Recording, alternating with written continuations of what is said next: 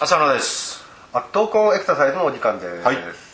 はい。えっ、と今日はどういう話で、まあ今体操シリーズをやってはいるんですけはい、あのー最近ほら YouTube とも連携して、はいラジオ体操とかを解説したりまああとは昔のあのートーキングエクササイズと言ってた頃のど。えやつをアップデート版を作ってるんですよね、はいはいそその中であの立ち上がり動作みたいな話をしていて、ええそれをまあ聞き直してみたりすると、んまた改めて気づくこととかね結構あるかなと思ったりしてそのことをちょっと今日は話してみたいなと思うんですよえはい。まあ立ち上がり動作のあのシリーズって結構続きましたよね。そうですねいろんなことやりましたもんね、うん、でもまあ僕も記憶にあるのはすごいスピードではいこう立ったりとあとは立ったり座ったりだとかあとは足の位置をいろいろと変えて変えたり立ったり座っはたい、より、くあるんですけどねそれはね、でも手を縛ったっていうのはなかったですよねもうあれが絵面的にまずダメだろうっていう確かにかなりあの倫理行動に引っかかるような、はいええそんなようなものでしたけど、んまあその話で、まあ、同じことをちょっとぶり返すわけではなくてですね、うんこの立ち上がりの頃今の僕たちだったらどういうふうにまた見れるのかっていうところなんでしょうけど、そうですね、やっぱりこう、まあ、立ち上がり自体の原理っていうのは別に変わるわけじゃないんですけど、ええあの重心を椅子に座ってるとこから立ち上がるとしたらね、はいお尻にあるところの重心を足にの方へ前へ持っていくといううん部分と、ええ体を座ってる状態から直立位に重心を上に上げるというはい前上っていうか全情報に重心を移動させるっていうまあ仕事なんですよね力学的に言えば。まあ、その重心の位置が変わる前方それから垂直っていう方向へ変わるということと、あとはもう指示している場所が変わっていくっていうところですよね、ただそれは前に行っといてよっこらせと上に上がるかというと必ずしもそうじゃなくて、そのお尻がいあの座面から離れる瞬間っていうのが、全情報にうまくこうタイミングよく力が発揮されないと、うまく立てないっていうそういう動作なんだなと、利伝ですよね利伝お尻が離れる、はいこの利伝のあの瞬間あのタイミングこそが動きの全てを、まあ、全てと言っちゃ語弊があるですけどそうですねかなり大きく影響するんじゃないかなだからもちろんその瞬間うまくタイミングよくできればうまく立ち上がれるわけだから、なかなか立ち上がり動作ができない原因はいろいろありますよね、ありますけれどもそこの部分をまあ無視するわけにはいかないですよね、あのどうしてもその立ち上がりができないとなれば、まあ、あの下肢筋力っていうところでうん落ち着きやすいところもあるんですけども、もうちょっとそのあの利点の瞬間に神経筋のその働き方ってはいいうはい視点でもっとアプローチできるものもあそうるでだすろうねかと。でその戦略っていうのはなんかいくいく層かに考えたらいいんじゃないかなとうんだからまあこの昔も言ってたんですけどまずは安全な方法を覚えとこうよっていう手を使ってもいいから、担保するっていうことですそうそうそうそうそう、そうした上でその保証の上でじゃあ上下にしっかりとこう重心を移動する、まあ、スクワットみたいなね、ええそういう能力があるかどうか、うんまあスクワットもねその前方に行き過ぎたり後方に行ったりとか微妙に重心の位置は変わると思うんですけどもそうですねあの下肢の3つの関節が屈曲伸展運動をする際には当然これ重心の変異が起きるのをうまく調整してるわけでだからすそれ外れたらこう倒れていっちゃう足倒れたり足が前に出ちゃったり、そう後ろに尻もちついちゃったりうんしかねないので、まあ、そういう練習にはなると思うんですよね、だから筋力のトレーニングっていう以上に、んまあ、それもあるけどそこをこの感覚的に覚えていくっていう要素あるのかなっていう地域生命に自分のその中心の投影点を調整しながら上下運動をしていくそうそうそうそうそうでしかもそれを手をつくっていうような、まあ、命綱をつけた状態でやればなおさら習得しやすいだろうとまず安全にね安全やるにはね、それはその人の能力っていうかレベルに応じて、あとリスクをどう取るかっていうことで環境設定するってことでしょうけど、それと同時にその利点の瞬間っていうんですかね、いうことをこうどう捉えるかってことなんですけどね。後半じゃあそのリレーの瞬間をどう捉えるかをお話していきたいと思います、傷の傷のフルマラソンの走り切るぞ走り切るぞはいどうも、はいこんにちはこんにちはえー、フルマラソン走り切るぞのコーナーですけども、うんまあ、あのこの間ちょっとその任天堂さんのスイッチというあーゲーム機のリングフィットアドベンチャーこれちょっと先にお答えしておきますけど、はいあの別にこれあの任天堂スイッチさんのあの、えーとば宣伝ではございませんのあで、ね、何も受け取ってない何も受け取ってない本当だろうねいや本当です俺は受け取ってない っていうかもう今このリングフィットアドベンチャーとそれから、えースイッチを手に入れること自体がすごく難しい時代ですから、ああそうですね、えーもうなんか抽選で、あのタイムセールみたいに抽選でやってるところもあるみたいな今更マイナーの我々が宣伝したところでそう何の影響もないと、うんうんまあ、もちろん何もそれとは関係ないですよね勝手にやってるボランティアですけど でまあちょっとリンゴフィットアドベンチャーの話がのマラソンの話にどう関わるのかっていうことなんですけど、まああまりこう、あのー難しい話じゃないんですけど、はいあのリンゴフィットアドベンチャーの中で走るっていう項目がある走る走るうん、あのーランニングするその場で走るんですねそうですその場で、あのーセンサーがついててあの加速度計とかついてますんで人間がどれだけこう足速く動かしてるかあがれリング持ちながら走るんですかそうリング持ちながら走ってますああの2つありますねセンサーは太ももにつけるセンサーと、それからリングを持って、ええでリングについてるセンサーあリングなしではダメなんだね走るのはねどうなのかな方向を決めたりしてる、ああハンドル見たくうん、ただねいや、うん、ああのあの走りながらねいろんな箱をこうね空気砲みたいのであー壊していくんですゲームだからそうねゲームだから、あのロールプレイングゲームですからなるほどうんで、まあ、そのランニングっていうことも一つのその、あのーリングフィットアドベンチャーではこうできる項目なんですけども、これね、んもう別に意識しないんですけど、んおのずと家の中だから、うんフォーフットランディングになっていやそうですよね、あのその場歩きもその場走りも、かかとがつく人はいないですよねいや、ね、特に考えたらあの家の床みたいなところでねね、うん、だからフォアフットランニングを覚えるっていう意味でもいいんじゃないですかねそうなんですよでそのまあ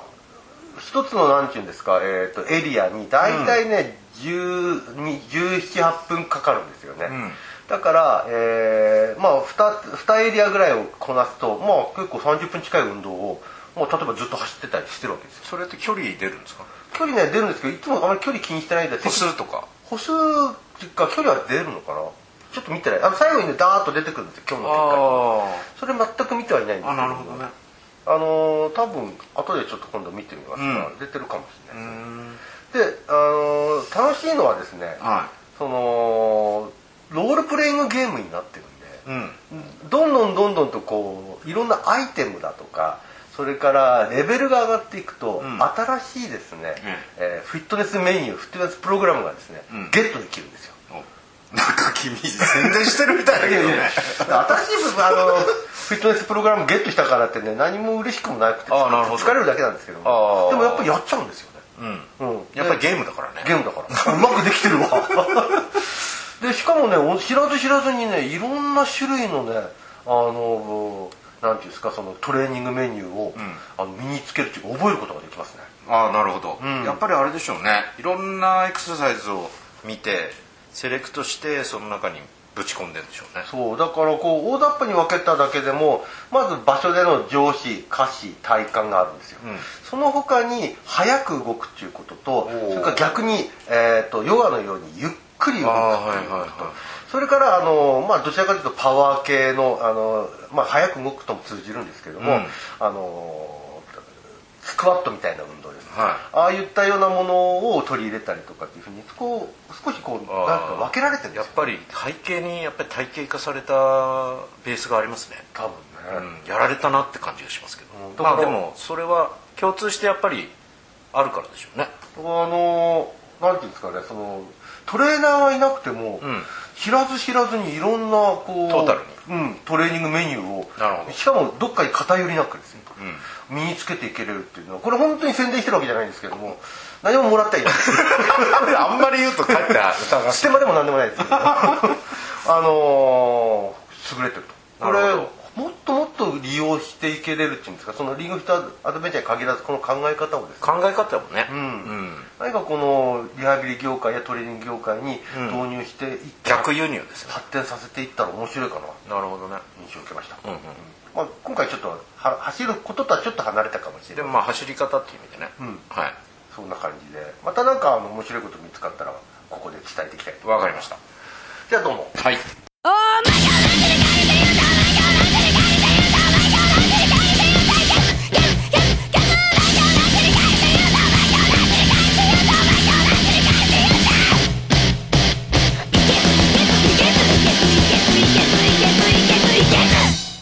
はい後半の話で、で、ええその利伝の瞬間をどう捉えていったらいいだろうか、まあ、かなりこれ、あのー一番大事な場面なんだけどすっごい短い時間ですよねそうですよねだだからなかなか立てづらかったりししてくるんですけどあのよく見かける光景で、おいあの立ち上がる練習で、やたらとこうその偽善するまでにえらく時間をかけてですねあーはいはいうん例えば前に前にとか言いながらあー体をね前方への重心移動への促しなんでボールみたいな大きなボールセラピーボールっていうんですけど、ええそれに手をかけながら、ええそれを転がしながら前に重心を持っていくっていう練習ですよねねそれでその、まあ、利点の瞬間にえらく時間かかってるけど利点するのはもう瞬間的ですよねそうなんですよあれいくら前にやる練習しても、結局利点できなければあんまり意味のない練習になっちゃいますよね下に潰れていってる絵面を見るとあるので それはちょっと戦略的に違うだろうなってことでしょうね、でそれの前に安全な方を保証するっていう話しましたけど、もう一つはこう多少その重心のブレがあっても、その位置で、まあ、短時間ではあっても1秒でも2秒でも分かんないですけど、若干保持できるっていう能力を持っておくとそこから立ち直って、えー上に重心を向けるっていう動作に移行できるかもしれないので。そう ですよやねっぱりゆっくり動くっていうことが、その力がない人ほど早く動くって話してたんですけど、ええパワーっていう意味でねパワーだからそっちその速さ戦略に頼ると危険なこと結構多いですよねまあそうですよね。だから、あの、あの、リレーの瞬間に、まあ止めるっていう言い方は多分良くないと思うんですけど、あの、動きながら人間って制御してるところがありますから、でも、リレーの瞬間を少しゆっくりと制御できれる能力を持っていれば、それだけ重心そうですよねの制御がしやすくはなると思うんですよね。で立ち上がりしづらい人ほど今度は逆のパターン座る時ドスンとのいくなんですよそうですそれやっぱり止められないからなんですよね、うんだからこれ欠点がそこで分かりますよねそうですねだから利電はできないのに利電の練習してもって思うかもしれないけど今度逆に座ゆっくり座っていくみたいな、うんこれはスクワットにも通ずるんだけどよりちょっと後方に重心を移動しなきゃならないですよねでそのゆっくりとしたことができないっていうのはその逆で早く動こうとすることにこう代表的な動きが出てきちゃうなりやすいのかな、まあ、それはある程度理にかなったことなんですけどねまあ、パワー筋が発揮するパワーということを考えると、まあ、力かける速度なんで仕事率がそうですねでその速度を上げることで筋パワーを発揮を補ってる状況それを逆手にとって安全にやるこう余地っていうのを持つためにはある程度保持できる能力ないと、やっぱりおっかなくてあの素早くなんとかしようとしちゃうのかなという部分もあるしもちろん素早くやっても立てない人はいますけどもやっぱりその保持する能力っていうのはこのあの先週まで言ってたあのみんなの体操じゃないですけど、ゆっくり保持する能力って結構大変だなってあとリングフィットアドベンチャーでも言ってましたけど、ええ保持する能力ってやっぱりすごく大事だと思うんですよね。まあ、そう考えてみるとヨガであるとか、うん太極拳であるとか、はいこれもまたゆっくりとした動きで構成されているものですけども、うんそれらのやっぱりその健康にいいということでよく言われてるうんますが、やっぱり理にもかなってるんだそうなですとねいう印象を受けますよね。昔の英米の論文では本当に太極拳が バランス動作能力に、あの効果的だっていうデータっていうのはたくさん出されてたんですよね。うんでまあ最近どうなのかわかんないですけどももうすでにそれは分かったことっていうふうにうん大体なってるのかなと思うんですけど。なんか、あのー印象としてはあれですよね、もうそれは市民権というか、もう当然のごとくのようにっていう感じで、太極拳とヨガのその、まあ、体の、えー、と健康性を言われてるそうですね。感じですまあ、そういう意味ではちょっとゆっくりとした動きっていう視点そうで人間の活動っていうものあるいはそれが可能なことははどういう条件が整ってる時に可能なのかと、その中であの瞬間素早く脚力を出すっていう練習としては、いわゆるレッグプレスって言うんですけど、そういわゆるこう両足でこう何か重たいものをグッとこう膝を伸ばしながら押すみたいなあれもやりようによっては、その方向と力でどれだけ素早くそれをできるかみたいなのが利電の状態に結びつくケースもあるかもしれないですよね、その対象者によって変わってきますけどねあの麻痺とかあるとなかなかそういうの難しいけどそれでもどのなんて言うんだろう力が弱いなりにどのタイミングで出せばうまく立てるかみたいなのを覚えるのに、そういう、